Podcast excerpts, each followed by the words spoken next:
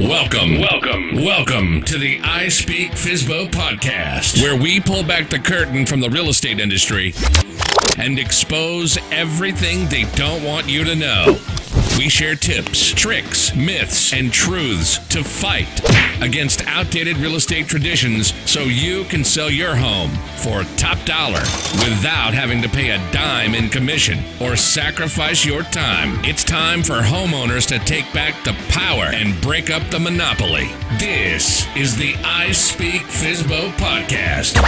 And this is your host, Josh Knox.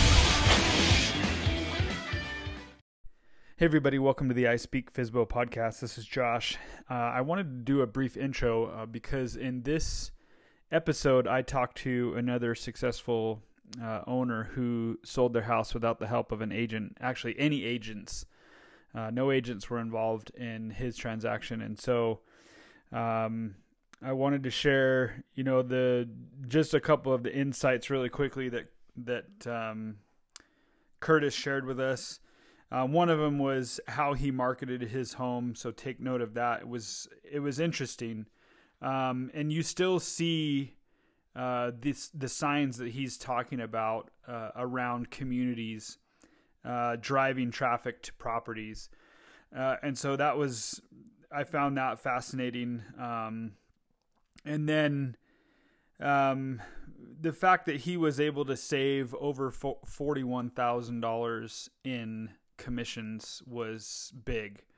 I mean, that's a lot of money to put back in your pocket. So, um, the, and then you know the free advertising that he goes over, and then some of the things that he felt like were a struggle, but what it would have been like had he had just some of the right information uh, as he went through the process. So, uh, anyways, the it's a good interview. He shares some some nice insights and of course his victories uh, in terms of selling on his own. So um, go ahead and take a listen. I hope you enjoy, and uh, as always, uh, hopefully it's helpful. And hope to see you on the next podcast.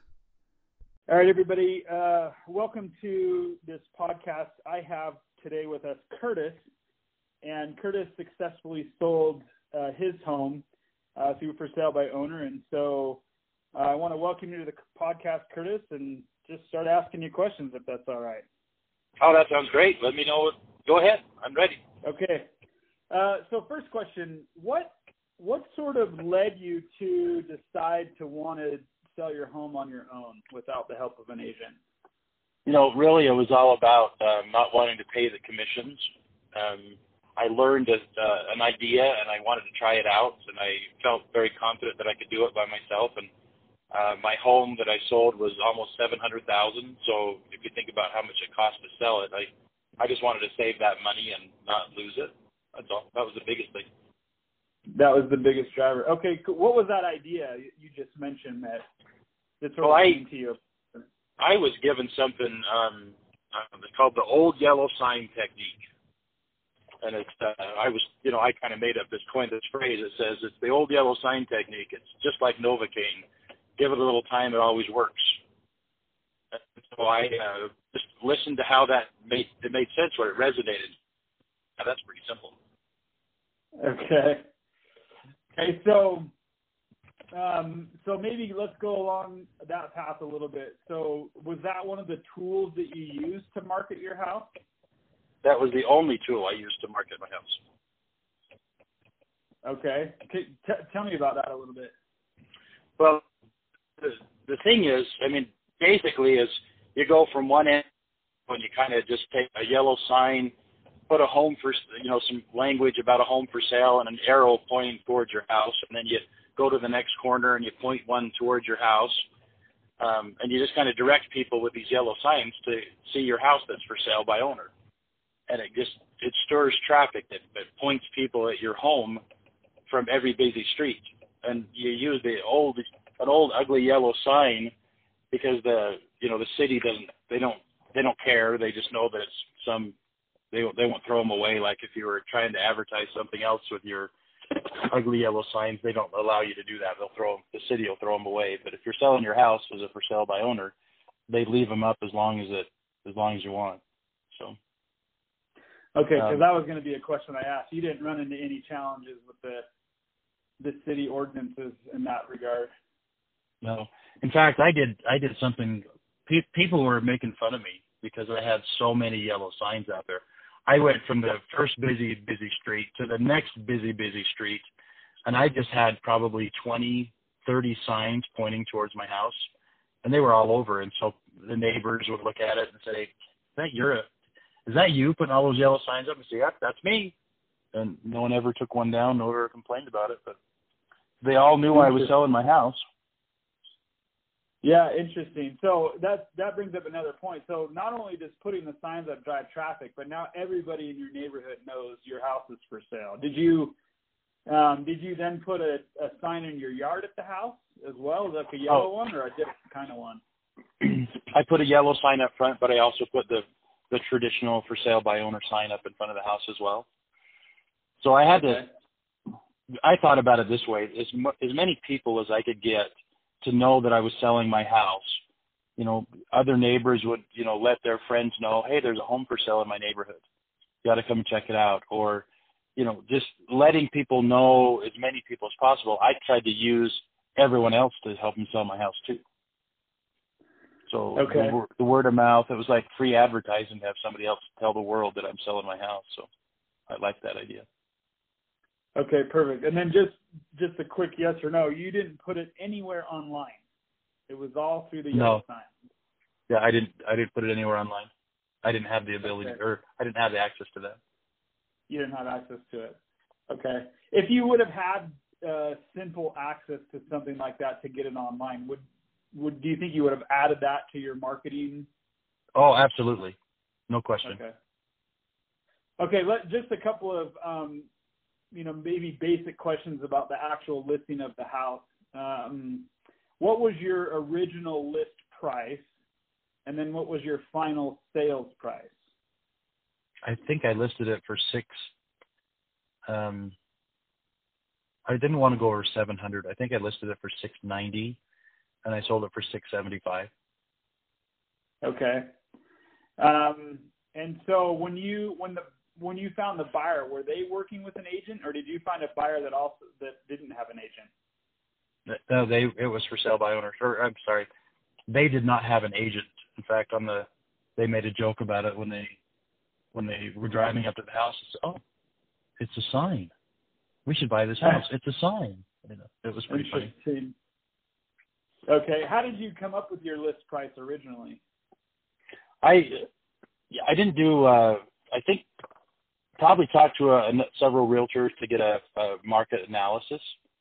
Um, but I just kind of looked in the neighborhood of what homes were selling about my my price. I wasn't uh, I wasn't trying to get top dollar. I was trying to sell my house, and uh, Okay. you know I built it, so I wanted to sell it and make a profit on it. That was the objective. Um, but I probably got a market analysis from a, a couple of realtors and say, am I in the bar, right ballpark? But that's all. I didn't Okay. I didn't have a tool for that either. So Okay, so uh, original list price six ninety, sold for six seventy five. So uh, about fifteen thousand off there, um, give or take whatever the final numbers were at closing. Um, did you feel like, or did you be, because you were able to sell it on your own and find a buyer on your own? Did you feel like, um, yeah, this is this is a good amount for me to sell this house? Like I made the profit that I was looking for. I was very happy. Okay. Okay. Um, and then what other resources did you find besides just that one idea in terms of selling your house? So when I say that, like the one idea came to you with the whole yellow sign technique, which obviously worked. Um, what other resources did, did you find? Uh, you say resources, you mean other avenues to market? Uh, Well, it could be for- anything. Yeah, and I'm you're cutting out just a touch, but um, like, did you have did you have help with contracts, or did you have help with um, working with the lender to to verify that the buyer was a good buyer? Did you have contacts with title companies to to close the transaction? That sort of thing. What kind of resources? Yeah, fortunately, I uh, um, they they are already approved when they came to me. They were already approved have their financing in place. So it wasn't a question of whether it would work or not for me. Um, yeah, I worked with a title company, and I I let them decide which title company worked out for them. Um, I just let them get their financing, and I um, they came with a pre-approval letter, so everything was already done when I got there, or when they came to me. So I was I was very lucky that way. Um, okay. Yeah. Okay. What what were the what would you say based upon your observation were the market conditions at the time? Was it a, a hot seller's market? Was it a buyer's market? Was it a down market? I I sold the house in 2003, and it was more of a um, it really wasn't a seller's market. You know, it wasn't something that uh, I, I knew I was going to make a ton of money and that like, everybody was out buying houses. That was right after the you know the war in the Middle East, the Gulf War started, and so things were kind of uh, um, things were volatile. Um, they weren't really in my favor, but I think we did really well for selling the house. How did you end up handling handling the purchase contract? Like if uh, and and let me preface this with um, sometimes people can get a little bit overwhelmed or they feel overwhelmed with the contracts. But what was your experience with them, and how did you how did you handle them? I I actually have a little bit of experience with the. I was you know in the mortgage business, so I'd seen several contracts and I knew what they looked like. I knew when I uh, put together my contract what it what it entailed and what was important to me as far as disclosures and things like this. But I was by no means um, professional at it. Um, I, if I had somebody that could have helped me with that, that would have made it a whole lot easier for me. Because I I, okay. I didn't have anybody really. It was just okay. This makes sense to me because I had been in the field, so I understood what it was. But I, I definitely could have used a a third party to look at it and say, no, you're doing this wrong or you're doing this right. I I, I consider myself very lucky that it worked out the way it did because I know those contracts can be hairy. So. Did you, um, when it came to that, did you feel like, well, it's, you know, there's blank type stuff here, and if I read over this, and because I've seen it once or twice, like you were comfortable that way, or or do you feel like the third party? Like I, I guess my question is, is what would you have liked to have had happen with the contracts when it came to the third party? You mentioned a little bit like you're doing this right or you're doing this wrong, but was there something specifically that sticks out in your mind about it? I think the biggest thing that would have helped me the most was knowing what options I had. You know, it is a fill in the blank contract, so it seems pretty easy, but I felt I felt like um I didn't know enough options. I didn't know what was available to me. It was kind of a fill in the blank document, so I could figure it out, but I didn't know specific details in there that would have could have protected me more so that if the event that the contract went south or something happened with the buyer, I didn't feel like I was protected enough. It would have been nice to have um, someone explain the options. That's all. So maybe, maybe if I'm hearing you right, like if you just had even some guidance that you could have watched a video on or read something about, like just paragraphs broken down in the contract to explain this is what this is for, and here's the two options you can use. Maybe something made, along those made lines. The, it literally would have made the difference night and day. You know, I I I I keep telling people I'm very lucky because I didn't have any problems with it. Um, yeah, sure. I successfully sold my house, but did I did I do the best that I could have? I don't know.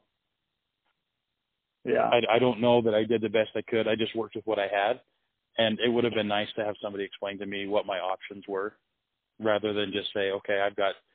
Well, when's a good, you know, it's me asking the question, when's a good amount of time I should give them for this portion of the contract? Well, what's the right amount? You know, how does that hurt me? How does that help me? What are my options? I didn't know that stuff. Oh, you mean like maybe standard timing, right? So if Oh yeah. And I'll just mm-hmm. I'll just throw out an example here and then you tell me if this is kind of what you're talking about. So contracts in general for real estate have uh, time elements attached to them. So there's a time element for disclosures from the seller to the buyer. There's a time element for the buyer to get their due diligence or their inspections done. There's a time element for the buyer to have their financing in order. So some and then of course the time element to actually get the entire contract closed, and then money changes hands and property ownership changes hands. So if I'm hearing you right, just knowing some of those standard, like just what it happens in the industry from day to day when a contract is written, like put this date here, this date here, this date here. Is that right? One, yeah, absolutely, and it, it means that that was one aspect of it, but options.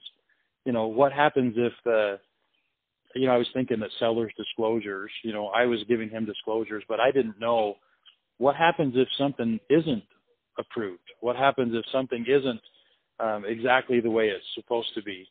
You know, what are my options? What, how do I remedy that problem? Now, I I built the house, so there wasn't anything wrong with it. I could disclose everything. It wasn't ever, you know, what if I didn't know about something? You know, how do I how do I work with that? There was no one there to hold my hand and walk me through it, so I was vulnerable to not just really to my own ignorance. Sure, it'd have been nice to have somebody explain things to me. That's all. And a video, so, like you said, that'd be incredible. Almost okay. So if I'm, I think I, I think what I'm hearing then is, if if for example um, you go under contract and the buyer finds something in the inspection that they're uneasy about moving forward on. So let's say they find the tiniest leak in the roof. Um, you're, it sounds to me like it would have been nice for you to know what your options were if the buyers were to come back and go, look, we found a leak in the roof. Somebody said we got to replace the whole thing, and that's ten thousand dollars, and we're just right. not willing to do that you're if I understand you, you're you're saying it would have been nice to know how to handle that particular situation. Exactly. Okay. That makes sense. I mean, I, I think that's something that a lot of homeowners potentially maybe not worry about, but think about like how would I deal with this situation? And so, of course, that's the entire reason for the podcast. And actually, have an episode talking about that. So that's a that's a really excellent point. Okay, what what do you wish you would have would have known when you started the process that you eventually learned through the process? Well, one one thing, I mean, just just a simple point: home warranties. You know, I I, I would not like to have known that there was a home warranty I could have purchased. When I said that, um, you know, I'm subject to my own ignorance, because I didn't know what was available, my options, that never became an issue for me. But how nice it would have been if I'd, I could have bought a home warranty to get them. That would have enhanced my uh, ability to market the house. I think offering things that I didn't know about, you know, building more value into the sale of my home with with things that I knew would have made a huge difference to me. I think you find out the things after the fact of what you could have you go it's that standard Homer uh, oop I don't know if you. Yeah. Anyway. It's, yeah, it's no, things that you didn't point. know about. Yeah. I, I wish I'd have known. Yeah. I wish I'd have known. Go, uh, go ahead. Sorry. Sure. No, that's okay. I mean, that's, um, and I don't mean to interrupt, but that's an excellent point on home warranties. You know what what they can be used for because it, you're right in your case, and I I experienced something very similar when I sold my house. I didn't have anybody to hold my hand, and you know my house was only four years old when I sold it, and so the likelihood of something massive being wrong wasn't there. However, no home is perfect. And so knowing about a home warranty to say to the buyer, look, I, I'm going to buy you a home warranty uh, that will cover you for the next year. And then, you know, what a lot of people don't realize is they can continue to repurchase a home warranty as long as they live in the home. And it adds an extra layer of protection that people just aren't aware of and it's very inexpensive. It's it's not something that homeowners insurance would cover. Home warranties cover different things, and so um, I've actually met with people before who have had a home warranty for 30 years of the same home ownership, and it has covered them through a lot of things. And the cost of it is so so low yearly. Nice to have. So that's a great point. Okay, what was the most frustrating part of the process that you that you dealt with? I think the communication was the most frustrating thing because I was my by myself. I didn't have someone to tell me what to ask or tell me what possibilities were or you know, how do I communicate the right way with this? You know, not only the negotiation side of it, you know, how do I negotiate a price? How do I deal with that? There, but there was no one there to say, well, you know, how do you follow up on this to make sure it's done the right way? I, I'm sure that I was like a bull in a china shop to say, hey, Mr. Title Company, have you done your job?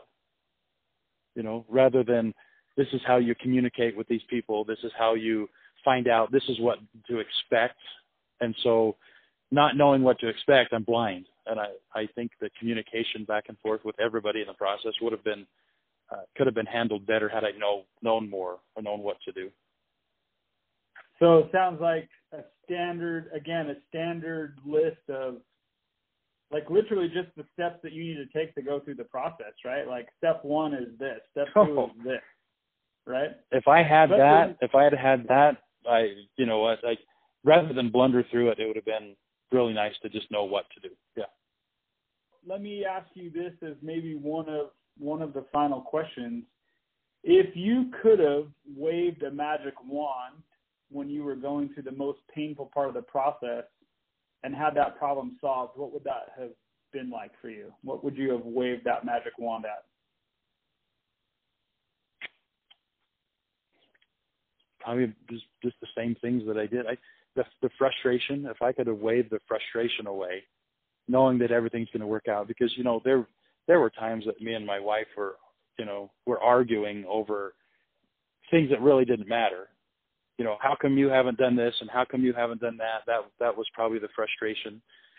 You know, not not knowing what to do, and if I had it all, because I'd worked in the mortgage business, I was supposed to have known everything, and I didn't. So making peace in my house, I would have loved to have had that. That would have been a good magic wand. Probably the the second guessing was probably another thing. You know, did I do it the right way? Could I have done better? I didn't know those answers either. That was kind of an important thing to make sure I did it all the right the first time. You know. Anyway. Sure. Again, it sounds like if you would have had sort of this template that you could have used, step one, step two, then you could have gone through the template and went, okay, I did this, I did that. Okay, with the contracts, here's step one, step two. Okay, I did this, I did that. I'm now supposed to give this contract to this person. That sounds to me like the magic wand because it would have eliminated all of those other pieces that you shared through the time that we've been talking, right? It's like, well, I knew I could put yellow signs out, but then what happens after that? Because so that's the marketing piece, right? Does that make sense? It sounds to me like It does. that having that Let me- process in place, step one through step four, would have really helped. Well, you're you're right, but let me let me bring something else to you because I think a checklist would have made a, a, a big difference. But something more than a checklist, something that says this is what the checklist means. You know, this is what you need to watch out for because if you do this, this is what could happen. And, and I don't know it has to be that detailed, but something that says this is the checklist, but this is why it's on the checklist. Does that make sense? Yeah. Yeah, no, it makes perfect sense. And I think I think anybody listening to this would likely agree with that. That it's very easy to do a checklist of the things that need to happen, but you're right, understanding the details inside of it. So Mm-hmm. almost like a little just a little bit of coaching and encouragement like, okay, you did this item on the checklist. Here are two other things that could potentially happen with this item and here's how you'd handle them. Right? that would have been yeah okay. perfect. Yeah, that makes that makes a lot of sense. And I and I honestly I felt similar when I sold my house. It was this thing like, okay, you do this, now you do this. Okay, now what's next? And I I found myself talking to the lender for the buyers and asking them, you know, and they're like, okay, yeah, you just do this, and then you and it made a difference. I mean, it made a big difference to be able to ask somebody that question. So with you, Mhm. you would have understood, just like you said, the lending process that the buyers had already gone through, right? They were pre-approved, so you you understood that, and you understood what they would go through to get their loan done. But then, what are the other pieces that that you need to do? And I think a lot of it is there's not a tremendous amount, in my experience, that sellers have to do once the house is under contract. it it wasn't um that's where the frustration about did you call this person or did you do something? That's the frustration that happens is the waiting and and really the anxiety, the anticipation that something's not done right because we haven't heard anything, we don't know what's going on. Having that that uh, explanation of what's next really would have solved the, a lot of confusion, a lot of problems, a lot of arguing and fighting, and uh, it has just been it made it a smoother transaction. So yeah, so maybe just knowing that when you're under contract and the buyer is going through their part of the process, just a, a once a week phone call to the, their lender to say, hey, how's it going on your end? Is everything good? And then hearing yeah. and then knowing that the answer you're looking for is, yep, everything's good on our end. We're gonna now order the appraisal, and then once the appraisal is done, to know to follow up with them and go, how did it come out? I mean that kind of stuff. Yeah, you know when I when I did call the and this is something that has to do with um, really personalities of people. When I'd call their lender and say, you know, I mean, I got, I knew who was involved. I, you know, I asked the questions. So when I knew they had no encouragement to call me, there was no motivation for them to give me an update what's going on. So I always had to call them, and that's part of that frustration. I think if there was some yeah. kind of communication that that made sense for them to call me and give me the update so I didn't have that that stress. That would have been really helpful. Yeah. I don't know if that's that's more of a personality thing, you know. There are good people well, and there are bad people and you know, the good no, people I are the good. That's you. why they're good. Yeah, I agree with you. And everybody's got their strengths in the businesses that they do. And sometimes lenders uh, don't always have the strength of communication. And so that's why I said what I said. Like if if people just knew that as the seller, their responsibility is to call or send an email each week seeking just an update and knowing that all you need is the update because things are happening you just they're just happening more frequently for the buyer in the process because there's just more for a buyer to do. Um, agreed. So, yeah for sure. So let, let me let me ask you this. How much time do you think it took you personally from you know hanging the signs to getting all the way to signing the closing papers. How much time do you think it actually took you to do this? Was it like a 40 hour job or was it like a 20 hour job? And if you just calculate today i spent an hour doing this or yesterday i spent 20 minutes doing this. Does that make sense?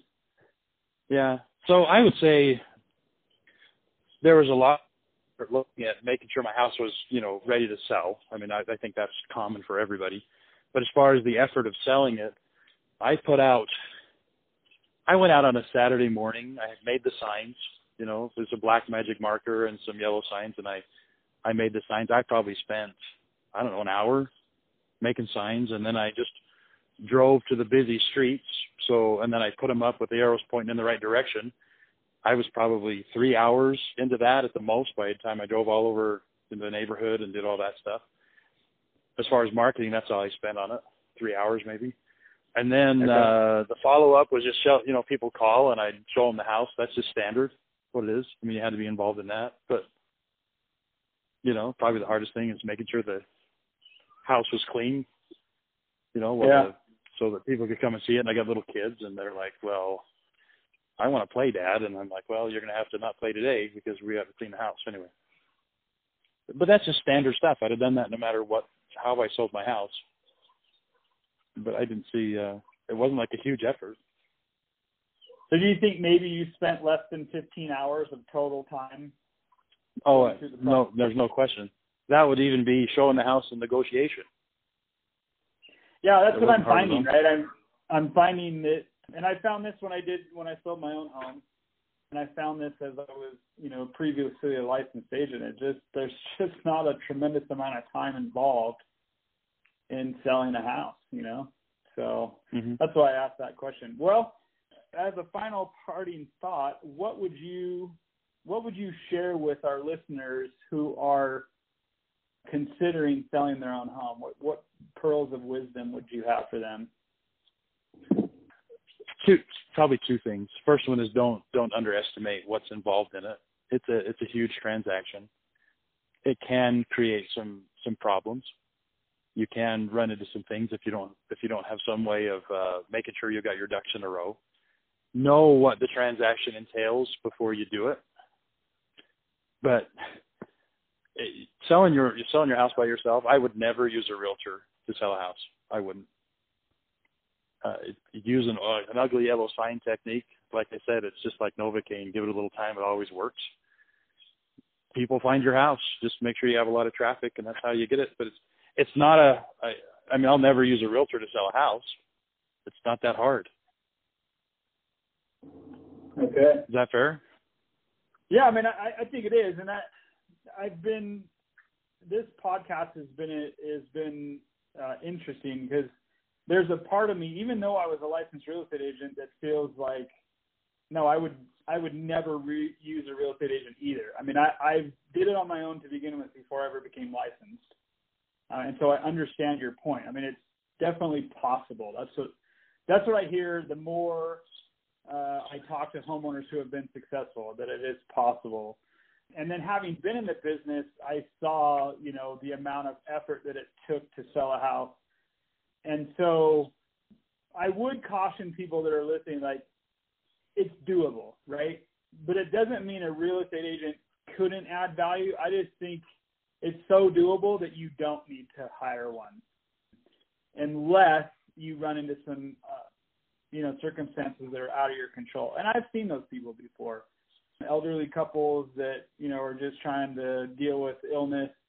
In fact, I talked to a nice lady the other day who had sold multiple properties on her own, and she's going through a severe illness and just decided I I don't have the energy to do it. And that I completely understood. But your point is your point is valid. I I feel like you know if you've got the if you've got the gumption, I guess, to do it, uh, then you just get started and you do it, and you and you're able to put all that money back in your pocket where it belongs. So Here, here's another thing too. Um, this this is something that I would point out too. I'm I'm one of those guys that I'm not afraid to ask questions and figure it out. You know, if I don't know, I'll find out. You know, if sure. you've got somebody who uh, doesn't have the the I don't want to say skills because everybody has the skills to ask questions, but you know, if you struggle with being a go-getter to go get it done, you know, make it happen on your own. This might be a little bit harder than you think, but it's definitely doable. You know, don't be afraid to ask questions. Everybody will help you. The title company is there to make a difference. I don't know. Does that make sense? Yeah. Yeah, no, it makes perfect sense, and and that's that's how I went through the process. And I was, I, I'm actually a fairly shy person, and so I sometimes have a hard time asking questions but I was determined to do it because I didn't want to pay the price.